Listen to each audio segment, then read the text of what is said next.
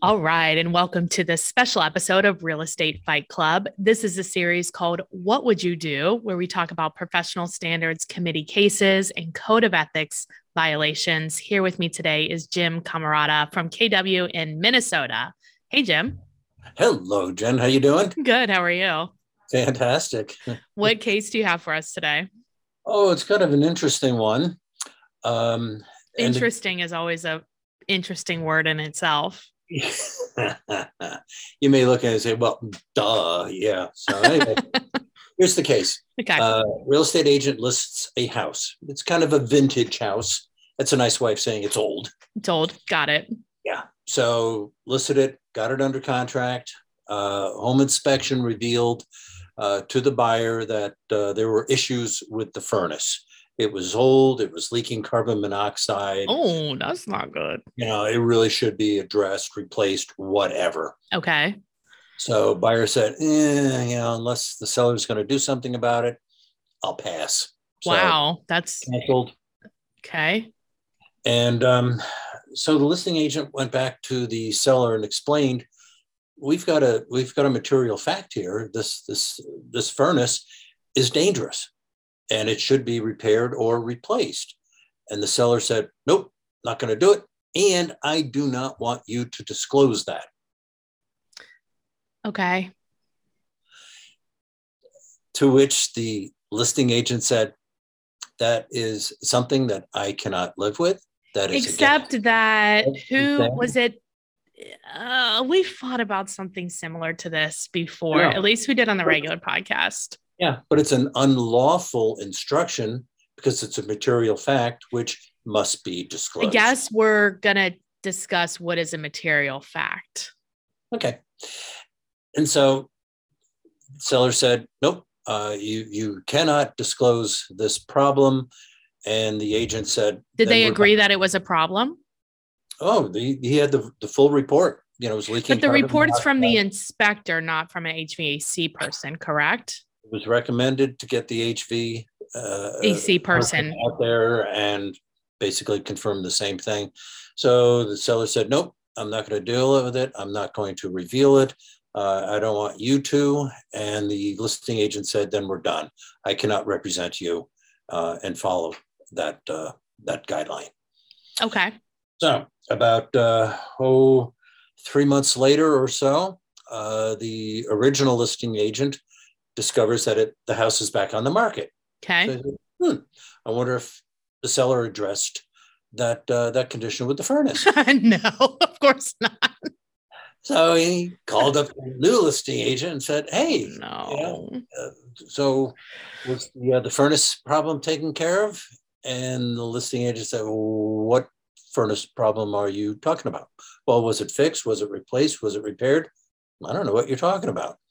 So he had a conversation with the seller, who said the same thing. Um, you know, I'm not dealing with it. I don't want you to reveal it. And you know, I'm not sure that wrong? at this point we actually know anything's wrong, right? Because I guess that would be my biggest question. How do we know something is wrong? Did a licensed person go there and say something is wrong it was leaking carbon monoxide according to the inspector or to the HVAC person? uh, replacement because unacceptable levels of carbon monoxide were being emitted. And Okay, so from his and then his recommendation is to get a heating and cooling person out there. This is see, it's a little bit gray for me It is. because it is, it is. And that's why I always follow up and say, all right, let's get an HVAC person in there. but if the seller doesn't allow it, then you're back You to say to allegedly, you know, there could be a problem. yeah. so- were they living there? Yeah, they're allegedly living there. I So mean, they could die. yeah, they could. They didn't care. Yeah.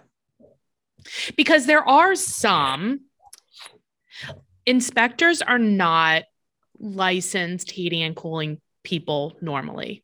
That's or licensed electricians or whatever, right? That's why they don't generally comment about they say get further information from a person who knows like who's a specialist. right? They're like a general practitioner and they're saying, Yep. Yep. They're looking, you know, get a roofer, get an electrician, get a plumber, Right. get an So HVAC person. are, is our question then, is this a material fact? What's our, mm-hmm.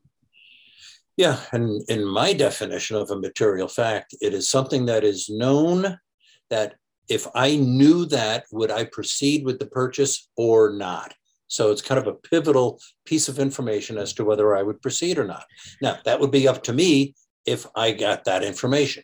I could live with it or I could. well, did the disclosures, so then you're saying like the disclosures then disclosed, they didn't disclose anything. They said everything was fine.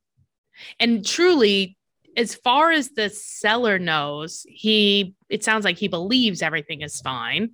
Or unless he said, no, I know it's not fine and I don't care. Um, ins- the seller disagreed and instructed the agent not to say anything about the furnace to other potential buyers. See, if I if I was the seller, I would have a heating and cooling person come out there and check it, right? Because if it is leaking carbon monoxide, like that's a problem. The fact that he didn't want to do it, I don't think admits fault. I don't know. I, I don't think it admits fault because that's how it worked. Like, right? You have the right not to. And I just think just because the inspector said that that was happening, I don't think that all that necessarily means it's true either. Correct. And that's why if I were representing the buyer, I would then go back to the listing agent and say, my buyer client would like the seller to have an HVAC person uh, service it or my buyer client to go I would say, yeah, to service it, and then they'll have, yeah, have other things that come up on it. I, I don't, I dis, I disagreed that it's a material fact. I think. Well, it gets more interesting because the seller is just irate and claimed that agent number one Yeah. violated his confidence and confidential information. Yeah, and sh- okay, all right. So what did he, what did he say about that? Like, what is that code? Do you want to proceed or do you Is, want to take? is it time for take a break? Okay. we'll take a break. Let me tell you about a couple of our partners. Um, one is Coach John Kitchens, who's my coach, who we talked about often. And a lot of people are reaching out saying that um, they want to build their business. They may or may not want a team, but they, they want to grow and make more money. And so, one of the things that he's providing us is a free clarity report. So, this clarity report, as you know, like in real estate, there's all these uh, squirrels. Is that what we're calling them? Distractions. So, what the Clarity Report does, you can go to coachcodeclarity.com, download the free report. It will help you figure out exactly what your plan is and the best way to move forward. So, go to coachcodeclarity.com for this free uh, worksheet. And then also Cyberbacker. So, Cyberbacker is a virtual assistant when you know you need help.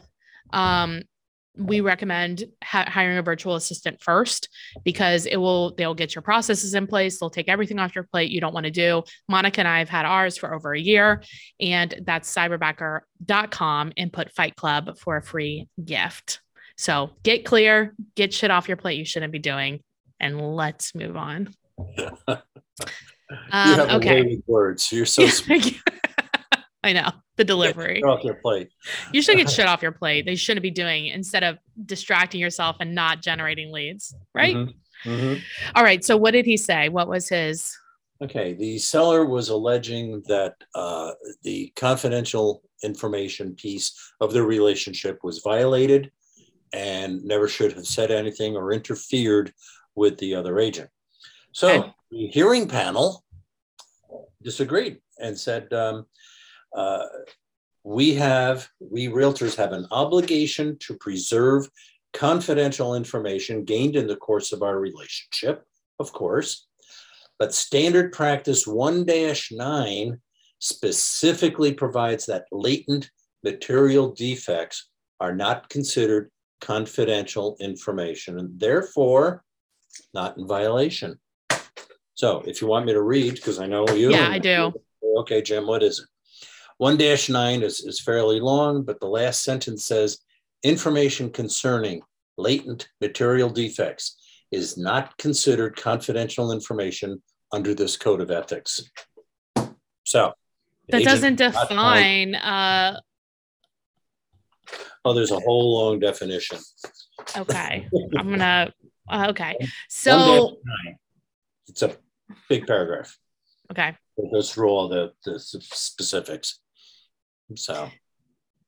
Okay, so yeah, so a latent defect can't be easily observed, which this is is the case, right? Like it can't be easily observed.